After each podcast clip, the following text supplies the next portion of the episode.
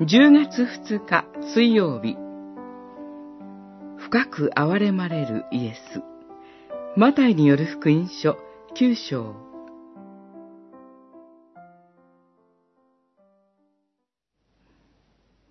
また群衆が飼い主のいない羊のように弱り果て打ちひしがれているのを見て深く憐れまれた。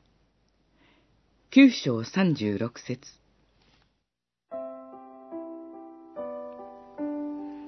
ある日、主イエスはご自分のもとに集まってきた群衆が飼い主のいない羊のように弱り果てているのを見られました。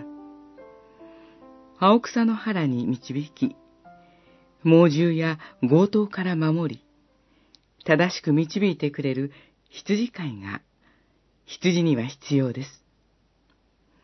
もし、羊飼いのいない羊の群れがいたとしたら、その羊の群れは少しも生きていくことはできないでしょう。羊飼いのいない羊の群れは、日に日に弱っていくしかありません。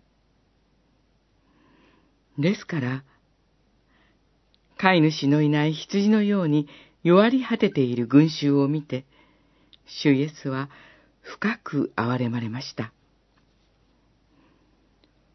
く憐れむという言葉は、内臓が引きちぎられるような痛みを表しています。主イエスは、人々の苦しみをご自分の痛みとして受け止めて、共に苦しんでくださいます。この主イエスこそ、弱り果てた羊に命を与え、正しく生きていくことができるように導いてくださる誠の羊飼いです。